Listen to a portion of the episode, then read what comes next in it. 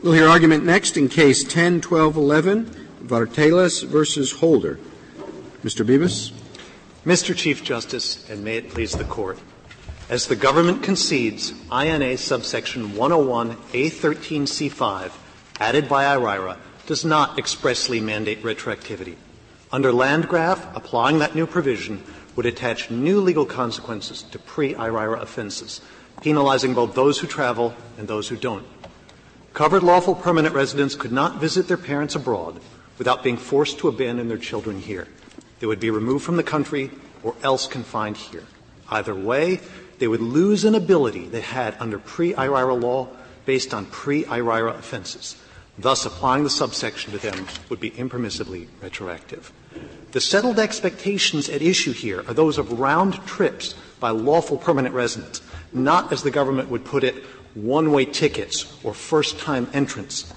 These are people who have structured their lives here. They have homes, spouses, children, and careers here, and yet have a settled expectation that they will be able to maintain ties to visit aged and ailing parents abroad, to go to funerals and wakes and visit them in the hospital and surgeries. Our amici, the NACDL brief, and the Asian. As far as going forward is concerned, that's, that's just the way it is, right? Yes, because Congress has expressly changed the law post IRIRA. The question is, for those before IRIRA, whether those settled expectations are being disrupted. Could so, they, could they, the, the person who, who, who is here and then the new law is passed, could that person have petitioned for discretionary relief before traveling? Yes, Your Honor, that is a possibility. That is not the same as the automatic ability to travel, and in fact, in this case, the discretionary relief was denied. It depends on a different set of factors from the automatic pre-IRIRA ability to travel. Um, but it is a theoretical possibility in some cases. So your expectations argument is that somebody trying to figure out whether to go ahead and, and rob the bank is going to say, well, if I do and I'm caught and I'm found guilty, I won't be able to take temporary trips abroad, so I'm not going to rob the bank. Uh, no, Your Honor. First of all, you phrased it specifically as a, a, reliance argument, which is an alternative. Even the government concedes it's not a prerequisite. Second, the right time to look at expectations is the moment before the law is enacted. Does one have an expectation at that point that one will be able to continue? Well, you're concerned under Landgraf, I think, with whether or not it disrupts settled expectations. And it just doesn't seem to me that this issue enters into the uh, expectations at all when the pertinent act, which is the commission of the crime, not the pleading guilty, uh, takes place. Uh, no, Your Honor. I believe the practical impact is a new travel disability or penalty. Just as in Landgraf, the discrimination there had been illegal for decades, yet adding a new form of damages to it was impermissibly retroactive. In Hughes Aircraft, filing false claims with the government had been illegal for years, yet broadening the class of people who could file suit and removing a defense no reliance possible at all, but there was a settled expectation that there would be no additional consequences attached. What's the difference between someone who commits the crime just before the act is passed and someone who commits the crime just after the act is passed? The person who commits the crime just after the act is passed had the expectation prior to the passage of the act that if he did certain things, he wouldn't, he wouldn't have this consequence from his conduct. Congress, of course, has the power to change things, but the expectation until an act is passed is that the consequences are fixed in time. And if Congress decides that the potential unfairness is outweighed by the benefits of making the, the, the, the person who, who who commits the crime just after the act is passed had the expectation prior to that time that had if he did certain things in the future he wouldn't suffer certain consequences and yet Congress has, has affirmatively warned and put everybody on notice that now uh, there is this new consequence. You may be deterred by this new consequence. We may be punishing you by this new consequence, but the consequence has been announced. Mr. Bibas, I, I have this is almost a question of personal privilege. You you make your whole argument uh, uh, on, on, the basis of Landgraf. Uh, so does the government you do not cite, the government cites but does not discuss the relevant portion of a, of a later case, which involved the same question, Republic of Austria versus Altmann. I concurred separately in Landgraf because I thought that the test that the court was using, upsetting settled expectations, was indeed the proper test for constitutional provisions uh, forbidding ex post facto laws, which is where the court dr- uh, derived it from, Justice Story's opinion in a New Hampshire constitutional case. But I said in my concurrence that the proper test for retro for the other issue of retroactivity, namely, constitutionality aside, does this statute mean to be applied only in the future or uh, in the past? And for that, I propose, well, I'll read you what we said in Altmann.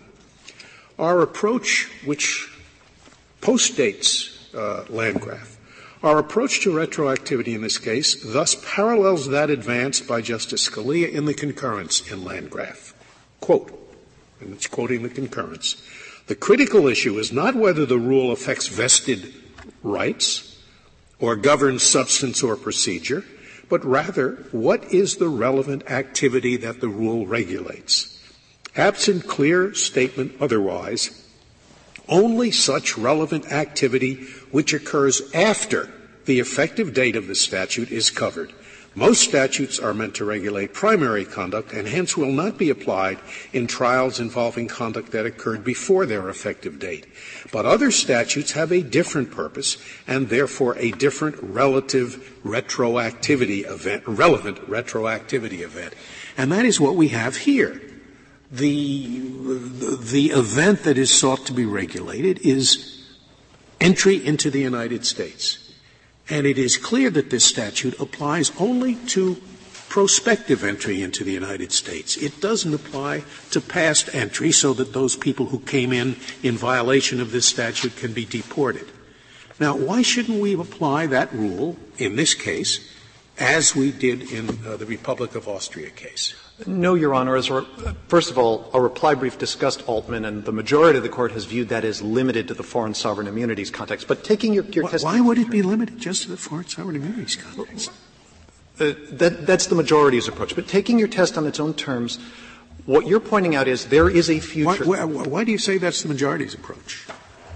I, I'm sorry. The majority in Fernandez Vargas expressly said that Republic of Austria was in a sui generis context and that its holding shouldn't be extended to, to Fernandez Vargas. It's, it's, it's holding. Yes. Uh, but to take, to look at your test, you are pointing out that there is a future event, which the government, practically its entire theory turns on that. But even if there is a future event, there is a past event being regulated here. And the activity at issue under your test would be the pre-IRIRA offense, not just the innocent post-IRIRA travel. What we have is future lawful travel, concededly lawful, nothing nefarious needs to be shown of well, it. Mr. Bibas, how is it different then from a felon in possession statute, where you look at the past offense right. and then you say, well, this man, because of that past offense, can't buy a gun in the future. How is it different at all? Your Honor, there are five pertinent distinctions permit me to unpack. The first and most important is that the Landgraf test should have a broader scope than the ex post facto context in these criminal cases because Congress can override it expressly. Since the ex post facto clauses disable both state and federal legislatures from acting at all, the deprivation of power must be narrow and careful so state and federal legislatures can continue to regulate felon in possession or racketeering or the other crimes the government advances. But Landgraf just tells Congress how to legislate. It's a background rule. So it's legitimate to have a presumption against retroactivity sweep more broadly, as Congress is free to override it, and as I will explain, does override it regularly. Secondly, uh, felon in possession is inherently dangerous conduct. This is a protective law. It's not just a punitive or deterrent law. The third and related point is that felon in possession laws are tailored. There's a nexus to a danger, a threat to people suffering firearm violence, narrowly tailored. Fourth, but why isn't the, the government, uh, Congress, making the exact same judgment here? If the activity to be regulated is entry, and Congress is making a judgment that we do not want uh, dangerous people to enter, and we're using the conviction, the prior conviction, as a marker for who is dangerous. And that's exactly what Congress has done in the felon in possession statute. Your Honor, I believe the two are quite different. Felon possession is limited to firearms in the hands of proven dangerous people. Here we have a law that says you can stay in the country indefinitely. We're going to discourage you from going abroad and leaving the country because we'll make it harder for you to come back. That's not tailored at all to protecting the people inside the United States. Um, I'd also point out that the felon in possession statute, as this court noted in Heller, is part of a long tradition of forbidding such activity as a crime. So it's hard to say there are settled expectations being upset by felon in possession laws. And the final one is Congress can do that simply by being explicit. And it has done so repeatedly in laws such as IRIRA, elsewhere in IRIRA, Section 321B says the aggravated felony definition applies to convictions entered before, on, or after the statute's effective date. It knew how to do it. It did it more than a dozen other times in IRIRA, as this court noted in St. Cyr. It didn't spell it out here. The point of this. The um, career criminal enhancements instead of the felon in possession. Um, and assuming your arguments what limits can Congress put on anyone um, with respect to future conduct if it's going to be a burden? Under your view, it, it stops people from traveling. Um, career criminal statutes put on the distinct disadvantage of a longer sentence. Yes, Your Honor. And as we noted, in the criminal context, um, this court in Witt and Gryger notes it's a heavier punishment on the new crime because it's aggravated, because it's repeated. And because Congress has more leeway in the ex post facto context, and because recidivism enhancements have a long tradition, it's entirely legitimate. There's no need to say that that's punishing the past offense because the future offense, it, it's permissible to increase it under the ex post facto clause. And that's an inquiry that's different from the Landgraf test here because all Congress has to do is spell out expressly, we want to apply this to convictions entered before, on, or after the statute's effective date, which it did in 321B, which it didn't do here. So if we were looking at the function. Does that argument that you've just made go more to whether or not the BIA's conclusion that Congress intended to um, rescind the uh, Fleuti decision but you assume that's what its intent was. We've assumed arguendo because that's the premise of the question presented. So if we assume that, if we assume that was Congress's intent, doesn't that start, give you the conclusion? If Congress intended to undo it, doesn't that prove that they intended to affect it retroactively? Uh, no, Your Honor, it doesn't. Um, all the, the case law, the legislative history, the other discussion was about certain other aspects of entry doctrine that needed to be changed. The discussion was expressed about saying we're changing the definition from entry to admission because we don't want people who've snuck into the country outside of a. No, no, I, that, those go to right. the basic premise. If right. you assume Congress intended to rescind the prior doctrine, isn't that proof itself that it intended to apply the statute retroactively? No, Your Honor. To this conduct? No, Your Honor. Congress can intend to rescind, to, to abrogate a statute such that it will have no effect going forward. But as this Court noted in Landgraf, the, ex, the background default rule that the public and Congress expects is that new laws will apply prospectively. That has the virtues not only of giving a clear background rule which, against which Congress legislates, against which it did legislate in IRIRA, but it also forces Congress to advert to the potential unfairness of retroactivity and decide that the benefits outweigh it. That's what this court said in Landgraf. It makes perfect sense, and that clear statement rule serves the function of, of having them smoke out into the open. If you think it's beneficial to make this affect convictions in the past, just say so but it didn't. So, um, to go back to our primary point with the practical impact or effect being a new travel disability, the government's argument seems to boil down to that because there is one uh, event that must happen after the statute's effective date, therefore there can be no retroactive effect. Well, that event is the event that the government cares about, which is the entry into the country. It's not as though the you know the, the government says uh, just picks an event at random and, and makes it the trigger mechanism. The government has picked the event that it wants to regulate, which is entry. Uh, yes, Your Honor, but this is an effect test. And under Martin versus Hadix and Landgraf, we have to take a common sense functional view of what the effects are, the new legal consequences. I, I would have thought your answer to my colleague would be no. What they want to regulate is the staying in the country. And they're trying to make that as uncomfortable as possible in order to encourage the uh, uh, individual to leave. If he can't go to the, you know, parents' party, the uh, cousin's wedding, or whatever, he's just going to leave, and then once he does, he can't come back. Why would why would the government care? It's a question for them, I'm sure. Why would they care whether somebody that they don't want to be here stays here. It seems to me the exact opposite. So I would have thought your, your, your answer would be no, what they're trying to regulate is not the coming and going, but simply the staying. Yes, Your Honor. You're, you're right that particularly given the strange way in which it's written, it's hard to understand it as something other than a penalty and possibly a deterrent, but certainly a penalty based on past crimes to make life uncomfortable. And that does not speak of a protective, forward-looking, exclusive function, if that's the test. But to go back to the earlier point, if that were, if we were to follow the, the, approach Justice Scalia outlined, that would be the right response. But we don't even need to get there because the primary test under Landgraf is not the point or function or purpose, but an effects test.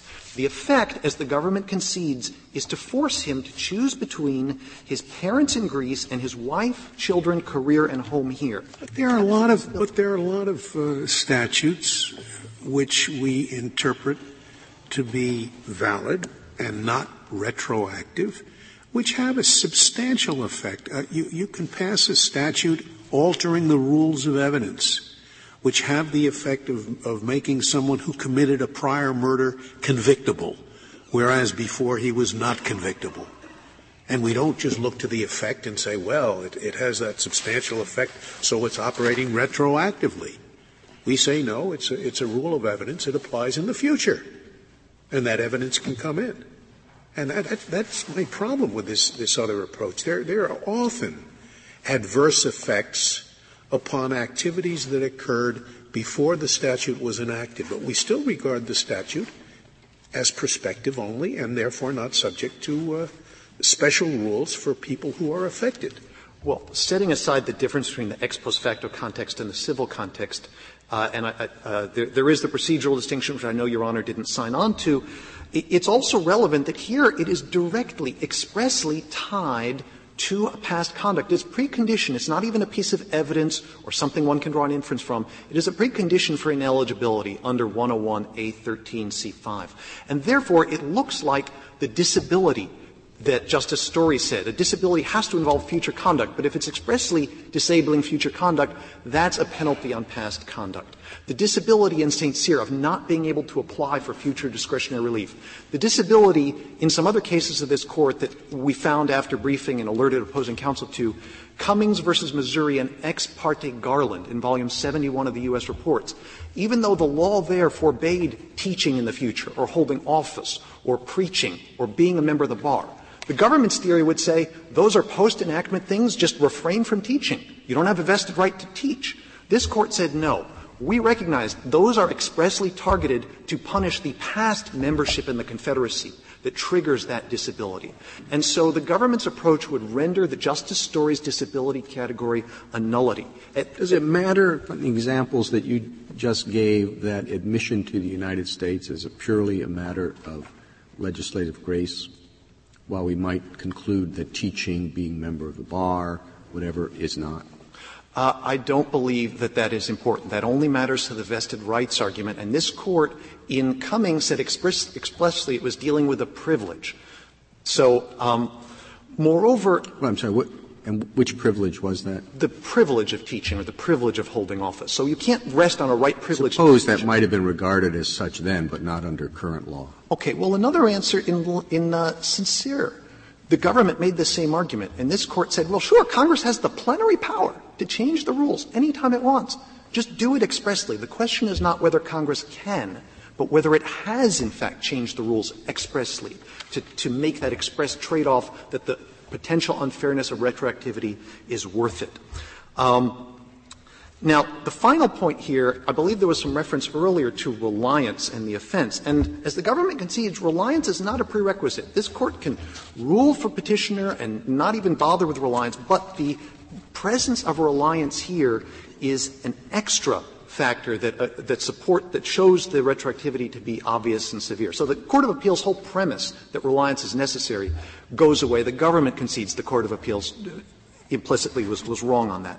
As a practical matter, our point is that defendants rely on the known consequences of offenses when they decide to plead guilty, as this Court recognized in Well, when they decide to plead guilty. The, the yes, operative issue here is when they commit the crime. Uh, we don't claim that there's a reliance interest in committing the crime, but in the decision to plead guilty as a practical matter, the defendants weigh a number of consequences, and one of those is whether they might have a four month discount off their sentencing guidelines, which was the inducement here. And another one is, will they ever to be able to see their parents again? So this, so this. Line, your, your position is that only those who have entered a guilty plea uh, are entitled to um, the presumption against non-retroactivity, but not those who've been found guilty? Uh, Your Honor, our primary position is that because reliance isn't necessary, all of them benefit from it because they all have settled expectations. How do you explain St. Cyr if reliance isn't necessary? St. Cyr is all about reliance. Yes, and at the end of this Court's opinion, the Court said that the presence of this reliance made the retroactive effect especially obvious and sincere, uh, especially obvious and severe in St. Cyr. Um, that did not purport to overrule holdings in Landgraf and Hughes Aircraft where there had been no legally cognizable reliance. So. Cyr is an easy case because of the guilty plea, because of the reliance. But Landgraf and Hughes Aircraft didn't involve any reliance, and there was still retroactivity because the settled expectations were disrupted, because there were new consequences attached to pre-enactment conduct. Um, so regardless of whether there is reliance, there are settled expectations that are upset by a law whose function or point is to punish and deter misconduct based on past wrongs. My client. We're trying to figure out what Congress intended, right? We're not talking about constitutionality. We're talking about a rule that it's presumed that statutes are only prospective. All right? And, and your argument is the reasonable expectation of Congress when they passed this was that it would only apply to, to people who what, committed the crime or, or were convicted after the statute passed, yes. just as a matter of statutory interpretation. Yes, Your Honor. Uh, this, that is the background default rule against which Congress legislates. And in laws such as IRIRA and SORNA and elsewhere, Congress spells out when it wants to apply to pre-enactment offenses, to pre-enactment conduct. That's a defeasible civil retroactivity rule that can reach more broadly than the ex post facto jurisdiction. Well, do you have any case in which a court has deemed a statute retroactive even though it wasn't triggered until the party took some further action? Is there any case out there, either from this court or from another court, where we've said, you know, um, uh, it's retroactive even though it depends upon a future event? Yes, Your Honor. Cyr depended on applying for discretionary relief in the future. He didn't have to. Cummings depended on trying to teach or preach or hold office. Ex parte Garland depended on trying to practice law in the future. Those are all disabilities taking away a future ability based on a past wrong. That's what the disability category has to mean if it's to remain meaningful. And the government's approach would gut Justice Story's fourth category. If there are no further questions, I'd like to reserve the balance of my time. Thank you, counsel.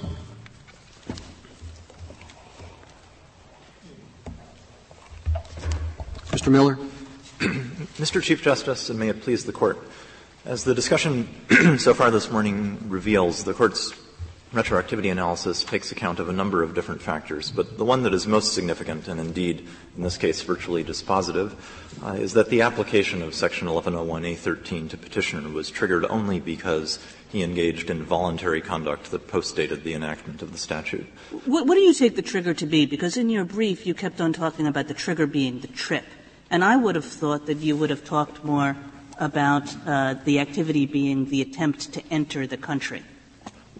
Well, that, that's, I mean, they're closely connected together in time, and they both, but they both postdate the enactment uh, of the statute. But what the thing that is being regulated uh, by Section 1101A13 is the entry of aliens into the United States. The, statute sets out a comprehensive scheme for determining when an alien arriving at the border seeking to come into the United States should be regarded as seeking an admission.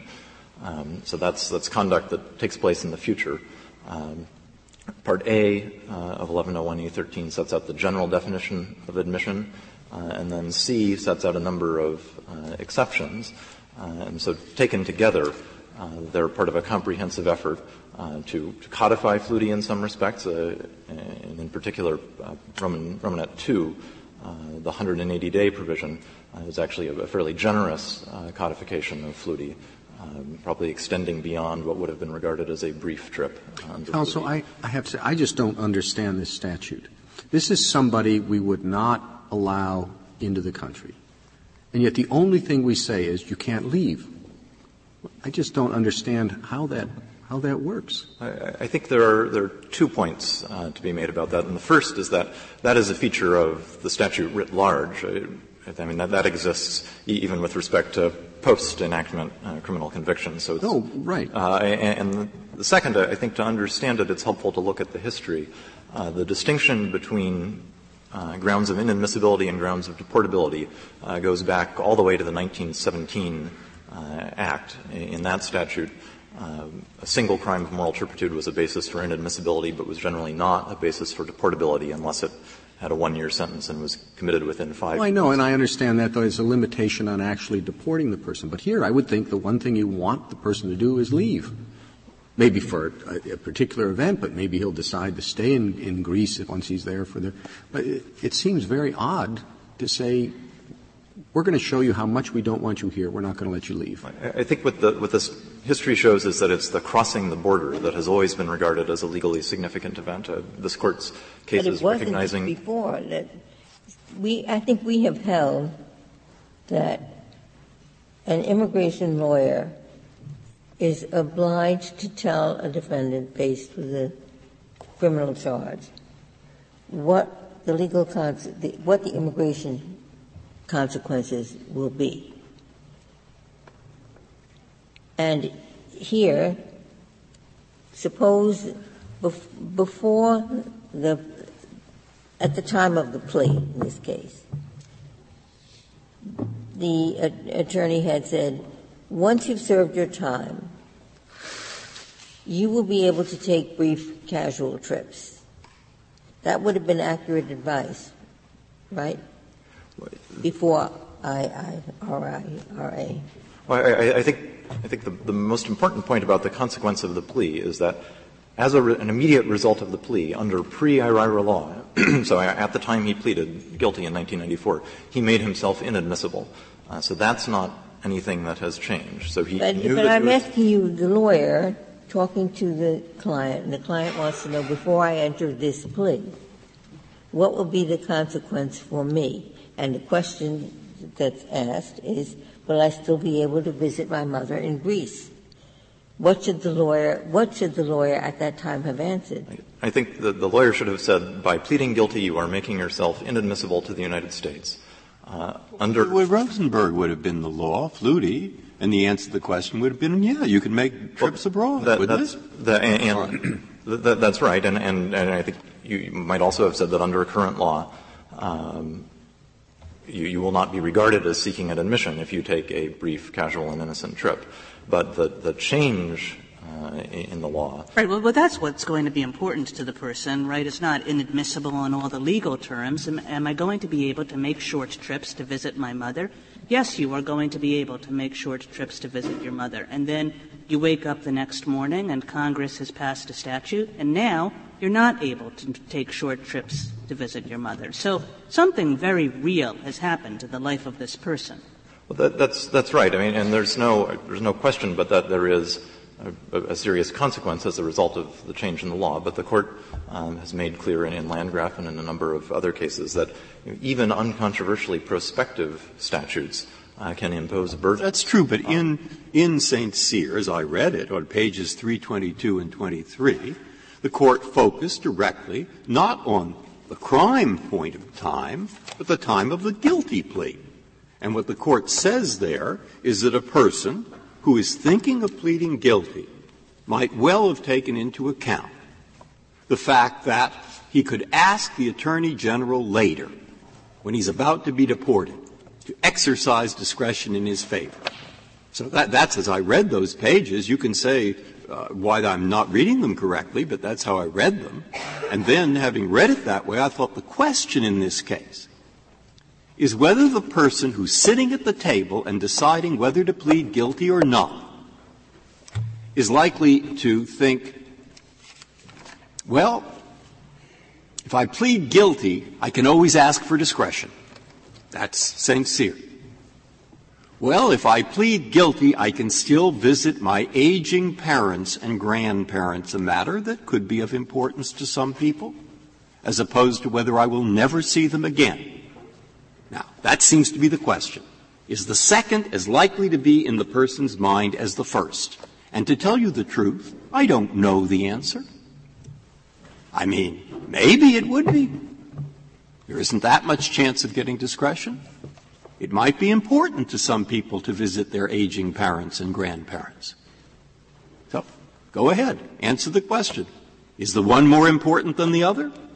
And if not, why not? Well, I, I think you, have correctly described the, the, reasoning of the court in St. Cyr, and I think that that reasoning uh, highlights two ways in which this case is significantly different. And the first is that in St. Cyr it was the guilty plea, the conviction, that was legally significant under the provision of IRIRA at issue there. And, and the court emphasized um, that, that, a guilty plea is a quid pro quo. It has to be knowing and voluntary. The court cited um, Santobello against New York, a due process case about guilty pleas. Um, and, and, so one difference in this case is that the legally significant event here. No, but I'm, I'm really asking you, isn't my question the key question? Now you can answer that no. But I, I, I mean, I, I, suppose you could prove that the only thing that mattered to, uh, to LPRs who plead guilty, the only thing that mattered was, was uh, uh, visiting their parents and grandparents. a matter I doubt. But you can say even on that situation it would make no difference. Or you could say, I think the one's as important as the other.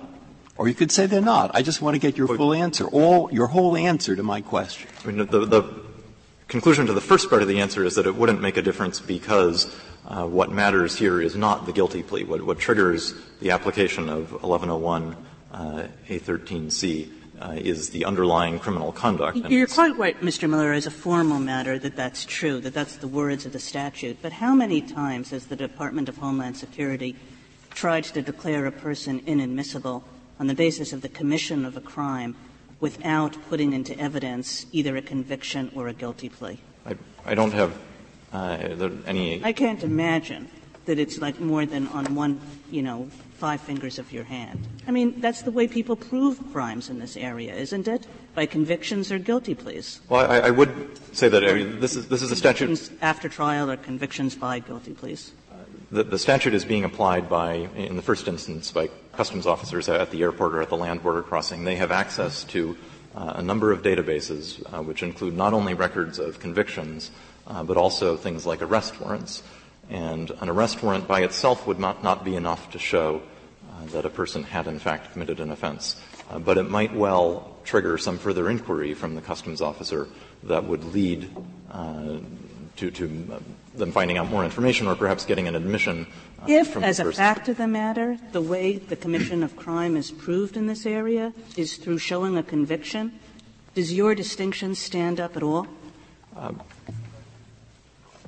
I, I mean, I, think there is still, I think, a, significant formal distinction, and then there's also another important distinction from St. Cyr, uh, which is that that was a case where, uh, as a result of the guilty plea plus the change in law, uh, the person there faced immediate deportability with no prospect of discretionary relief. And the court said that there is a clear difference for purposes of the retroactivity analysis between a possibility of deportability and a, a certainty uh, of deportation. Here, not only is, is, he not deportable, but there's no immediate consequence uh, for him at all. Uh, the statute only has any effect on him when he engages in the post enactment travel. And what about the characterization which seemed to me to make common sense? Yes, the trigger is that he has gone abroad and is returning. But the target, they say, was the crime. That's why the, uh, the law, the, the law really doesn't care about the travel back and forth. What it cares about is that this person was convicted of a crime. I, I, don't think that's uh, correct, Your Honor, and, I think that, that highlights one of the distinctions between uh, this case and uh, Cummings against Missouri and Ex parte Garland. In those cases, you had statutes that were nominally uh, prospective in application, but the court actually said that we, we think that what's really happening here is the statutes are imposing punishment for the completed acts. Uh, and to the extent there was any doubt in those cases themselves, uh, this court discussed them both in Harisiades against Shaughnessy uh, and said that it, it, viewed them as cases about punishment. Uh, this is not isn't that the case here? Meaning, it goes back to the Chief Justice's question, which is what they're trying to do is punish those individuals, those LPRs, who have committed this kind of crime by not letting them travel or come back in. That's really what their argument is, is, you know, you are imposing a punishment, a disability for having committed the crime. You're not imposing a disability merely for the act of traveling. Well, I mean, I, I think when you look at the statute as a whole, uh, you see that it's a, it's a comprehensive regulation uh, of crossing the border, which has always been regarded as, as a legally significant event. Uh, there are six uh, subparts uh, to, to 1101A13C. Uh, five of them ha- have nothing to do with past conduct. they're about the, the, nature of the trip and what the, what the alien is doing as he's coming in. and then you have have this one, which is of a piece with uh, the long history of drawing a distinction between inadmissibility and deportability, and I think it recognizes. What, what is the what is the policy underlying the rule that doesn't allow somebody who has a lawful status here to go to his grandmother's funeral I, I, I and come back? It's going to take four days. He goes, he comes back. What policy uh, supports prohibiting that travel? I mean, I, I think it reflects a, a judgment, you know, over the, on the part of Congress over many, many years that it is one thing to say to an alien, you know, all right, we're not going to go and try and find you and take you and kick you out of the country. Uh, it is quite another to say, uh, you may freely cross our borders even after having left. Uh, you may come back and we're without any inquiry. Okay, there are two different things, but I don't know that you've articulated what the policy is to prevent, prohibit somebody from doing that. I mean, uh, other than you know, re- referring you to, to, the, to, the, history and to the, the idea that's been reflected, um, this court has recognized that control over the border uh, is a, a, core sovereign prerogative that lies at the heart of Congress's immigration power. And I think well, I suppose you could say that there's a, a, likelihood of quite uh, inequitable enforcement if indeed uh, you adopt a position we're going to pick up all of these people and send them away. That's not going to happen. It'll it'll be hit and miss. And uh, on the other hand, uh, you can enforce it uh, uh rigorously and uh, equitably upon everyone if you uh, only forbid reentry to those people who want to come back in and who have to, you know, give their names to immigration, and you can check on, on this status. That seems to me a, a sensible reason. That, that, that's right. And uh, but why do you that, look? As I read the statute, it isn't even clear whether it overrules Rosenberg versus Fleuti.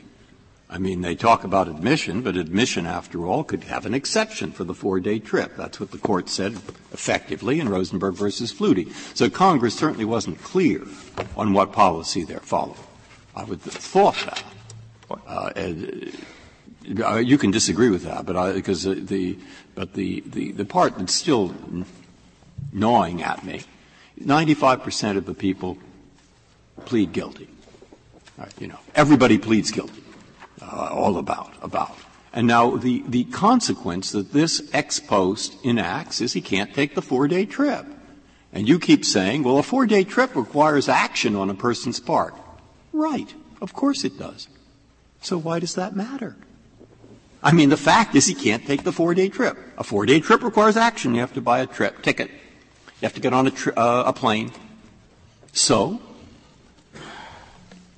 Well, I, I, think if I could just first address the, the, question of whether the, the statute in fact abrogates uh, Fleuti. And just to be clear on that, the question presented assumes that it does. Petitioner isn't challenge, challenging that, and the board uh, in the Collado Munoz decision has explained why um, the, the, statute in fact does have that effect. Um, and I, I, think that the significance of this post-enactment conduct, the significance of the trip, is illustrated by, by, this court's decision in Fernandez Vargas, um, which made clear that when you have uh, when the application of the statute is within the control of the person to whom it's being applied, because he has to do something after it comes into effect. Um, there it was choosing to remain in the United States and becoming subject to the, the reinstatement of a prior order of removal. Uh, here it's taking the travel. Uh, but that uh, goes a long way towards establishing that it, it, doesn't have a retroactive effect, that it's regulating um, future conduct. Another. The Fernandez case um, the illegal act was remaining. And so that was within your control. But the, you can't undo an illegal act that you've done to be able to travel. The act is now part of your background. And so there's nothing in your control to change that act once the statute has passed. Well, and so you're, you're, you're carrying that around as a disability. In Fernandez Vargas, the, the conduct that subjected the alien to the application of this this procedural, you know, this disadvantageous removal procedure was remaining in the United States. And it's true that that conduct was unlawful. Uh, but for purposes of the retroactivity analysis, the court uh, didn't focus on whether it was lawful or unlawful. What matters is that it was conduct that was in the future, that was after the statute was uh, enacted. And so here, although the, trip is not unlawful in that sense, it is future conduct. And here, as in Fernandez Vargas, uh, there is ample warning, which was another point the, the court emphasized in that case, ample warning that uh, the statute would be applied to people who engaged uh, in that conduct. I, I, do want to address your. It, it, can't be right that it's any future conduct. If, if, if there's a trigger mechanism that is entirely random. You know, it's uh, uh, you can be deported uh, if you've committed a crime of moral turpitude in the past, but not until you go to the movies on a Saturday. Um, surely that would not change the analysis. I think that's right, Your Honor, and, and I think the, the reason it wouldn't um, is reflected in some of this court's, uh, in, in, the ex post facto uh, analysis. If you have a statute that uh, for example, makes it a crime to have engaged in certain conduct in the past and then you know, something, some commonplace, utterly trivial activity uh, in the future. I think a court looking at that would say, uh, this is not a, a, although it is nominally prospective, this is really a statute aimed at punishing the prior conduct. Well, I, I, I don't know. I think it would be prospective and unconstitutional because it's irrational. I mean, not, not, not everything that's unconstitutional is unconstitutional. Not everything that is unconstitutional is not prospective, it seems to. Or, or do you think that's so? If, it's if it is unconstitutional in violation of the ex post facto law, the statute has to be pro- has to be uh, prospect. Uh, I'm sorry. Has to be uh, assumed not to cover that prior conduct. Is that right? I mean, I, I think the, the, the, hypothetical statute I was describing, I think, would violate the ex post facto clause under the, the sort of analysis that this court used um, in Smith against Doe in okay. upholding. And, and if it does, it automatically has to be interpreted not to cover that. Well, I mean, by reason of the presumption of. Oh, in, in, you mean if you mean a, a, parallel statute in the civil context? Yeah. yeah. Um, I, I, I think that's the best reading of, of Landgraf, and, and I think under, under the analysis uh, suggested in, in, your concurring opinion in Landgraf, I think one would look at that statute and say this is really a statute that's um, aimed at regulating um, the, the, past conduct, and that, that has a retroactive uh, effect. Um, so, I mean, I, to uh, finish that thought, I, I think I would uh, just say that there is a narrow category of cases where uh, you have what is in form a, a, prospective regulation that's really aimed at um, aimed at burdening or punishing uh, a past act.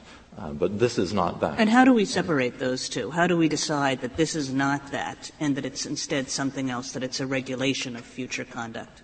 Uh, in, in, the criminal context, uh, the, the, court has used uh, the analysis of Kennedy against Mendoza Martinez uh, to figure out whether a statute is, is imposing additional punishment uh, for past conduct, and that looks at a number of factors. And the most important factor under that test, the court has said, is whether the statute appears to be related to a legitimate uh, prospective regulatory purpose. And so that's why, for example, uh, statutes like 922G, uh, the felon in possession statute, which was, I, I would point out, amended um, just back in 1996 to add misdemeanor crimes of domestic violence, uh, which had not previously been uh, something that would subject one to a uh, firearms disability. that was added. Every court of appeals that has considered the question has held uh, that it doesn't violate the ex post facto clause, and I think implicitly uh, has held um, that it does in fact reach that conduct. Even, even if you had pleaded guilty to uh, uh spousal abuse? I'm not aware of any cases specifically addressing that question, but um, but yes, because you, there you have a statute that is regulating future conduct. It only applies to somebody who engages in the future conduct. Um, the sex offender registration laws um, are another example that this court has upheld. Uh, that kind of law obviously imposes a, a very significant burden on people uh, on the basis of prior conduct, but the fact that there is some burden uh, by itself uh, does not mean that the statute is retroactive, nor does it mean that it's appropriately viewed as imposing a disability. I mean, I, I think that uh, the court in, in Landgraf um, quoted Justice Story's formulation of a, of a disability as um, referring to statutes that impose a disability in respect to transactions that are already passed. Uh, so it is not enough that you know, there used to be something that you could do, and now in the future you're not going to be able to do that. That's not uh, a disability in the relevant sense. Uh, and if it were, I think the court would have a very difficult line drawing problem to figure out uh, why it is that statutes like 922G are okay um, or, or, sex offender registration laws, or, or any number of. That, that's why. That's why I think the Chief Justice's question and the ambiguity of the statute are relevant. Like with SORNA, you would apply it backwards because that's a pretty clear intent. I don't know about uh, you know like three times and you're out statutes, etc. But, but here you have the, the, disability on the ones, the disadvantage to the person pleading guilty, that problem on the one hand, and on the other hand, you have the policy that, with a stat, fill in the blank, with a statute that doesn't talk about it, but simply uses a new definition of admission or admissibility. That's, do you want to say something about that?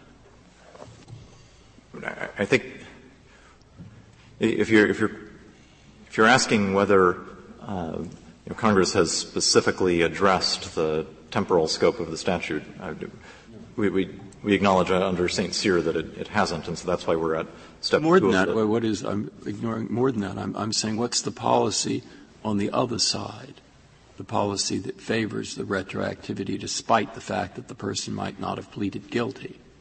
And that's why I was interested in the Chief Justice's question and also the ambiguity of the language in the statute that they used. I think that the, the policy is uh, Congress was trying to redefine. Um, I mean, they're replacing the old term of entry and replace it uh, with a new concept of admission. They're trying to redefine a comprehensive scheme for regulating the treatment of aliens arriving at the border. Um, and I think you have to look at all the parts of it together uh, as a scheme that was to be applied going forward uh, when people arrived uh, at the border in, in the future after the enactment of the statute.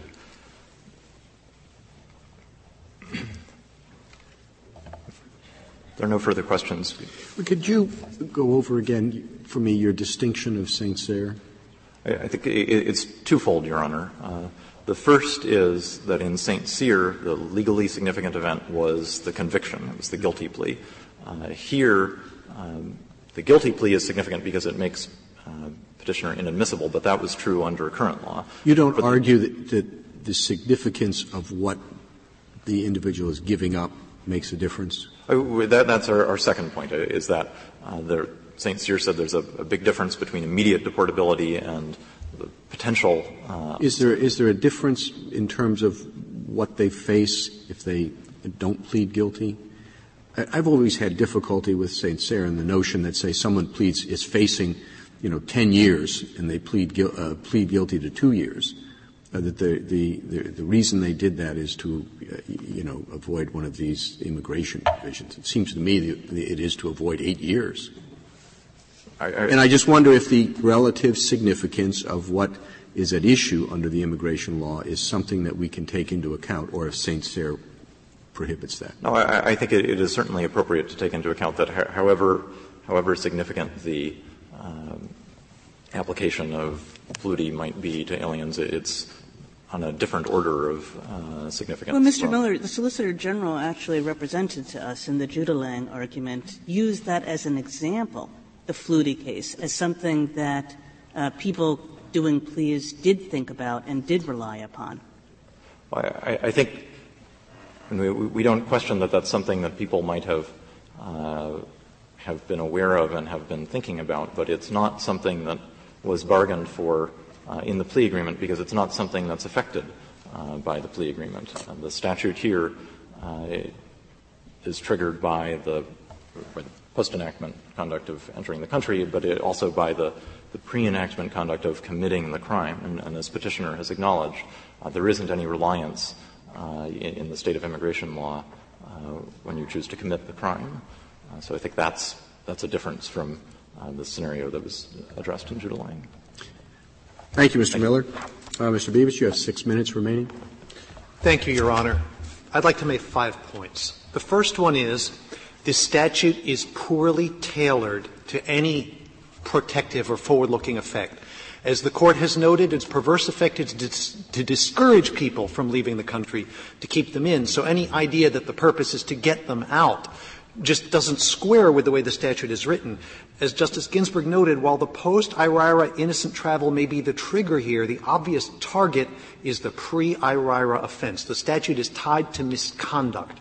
The natural inference of making misconduct not just a piece of evidence but a prerequisite is that it is the misconduct that is being penalized.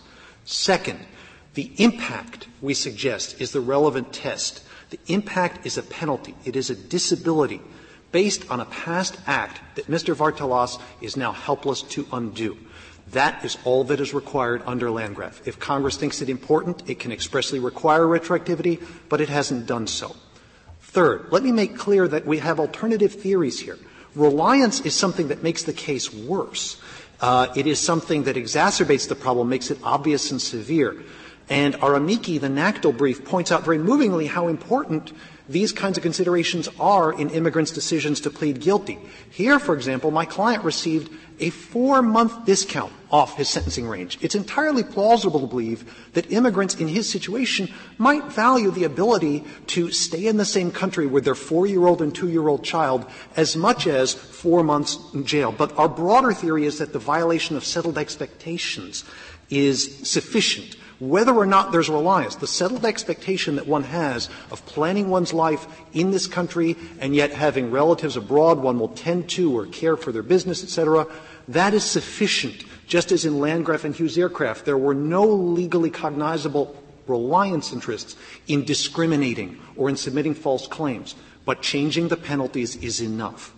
Fourth, this Court's decision in St. Cyr, I believe, strongly helps our case. The first reason is that it imposed a disability, a disability on filing in the future for discretionary relief, but as a practical matter, it's burdening past conduct. Secondly, St. Cyr didn't purport to change the holdings in Landgraf and Hughes Aircraft, that those are other ways of showing impermissible retroactivity. The logic in. Cyr is ineluctable, that because you are burdening a decision, a decision that, as the, the, the court in the amici and. Cyr noted, matters greatly and factors into things like the plea bargaining calculus, that the retroactivity is especially obvious and, and, and um, severe. And let me note that. Cyr was decided under this same statute, a privilege, not a right, a privilege that Congress can abrogate at any time. That did not influence this Court's holding at all. The right privilege distinction is dead in this area of law. If there is a privilege under IRIRA to apply for discretionary relief, there is a privilege to not be subject to the disability on one's traveling and returning. Finally, let me talk about the criminal civil line. I believe my brother here introduced Smith v. Doe and mentioned some of the sex offender cases.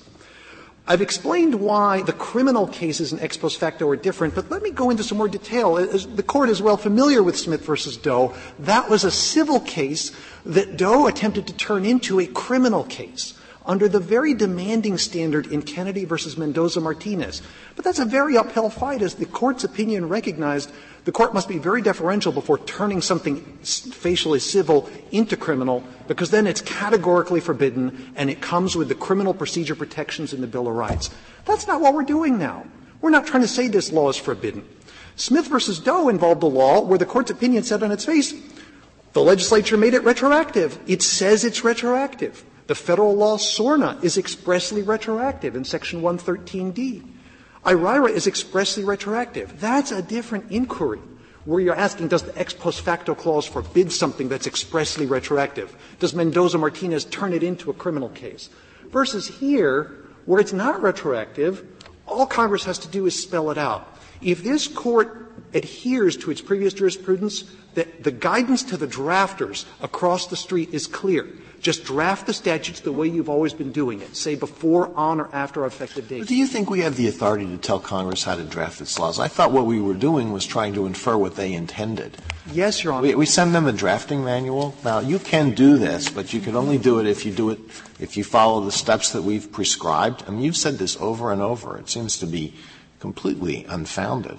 Uh, Your Honor, this Court has said that it's important to adhere to its traditional tools of statutory construction because it's a settled background rule against which Congress legislates, which it is aware of. Uh, I think Landgraf is clear and settled, and, and you, you're you're over there in Congress and you say, "Boy, I know how this statute's going to come out under Landgraf." Yes, Your Honor. Better than I am. Let, let me explain. This Court decided Landgraf two decades ago. A few years after Landgraf, the uh, Congress passed IRIRA in 1996. IRIRA contains express retroactivity provisions that go hand in glove with the Landgraf presumption. And then Congress passed SORNA, to which my brother alludes. SORNA in 2005, likewise in section 113D says, yes, this sex offender registration shall apply, the Attorney General can apply it to people with pre-SORNA convictions. Congress understands the Landgraf presumption. In those statutes and others, it has legislated against it. It can continue to do it because this Court should continue to use its traditional tools. As well, that, that can be explained because Congress understands that who knows whether it's going to be held to be retroactive or not. If you, sh- if you surely want it to apply, you better say so. If, if that's the rule you want us to adopt, that's okay. Yes, Your Honor, and a clear statement rule has that virtue, as I believe Your Honor is well aware.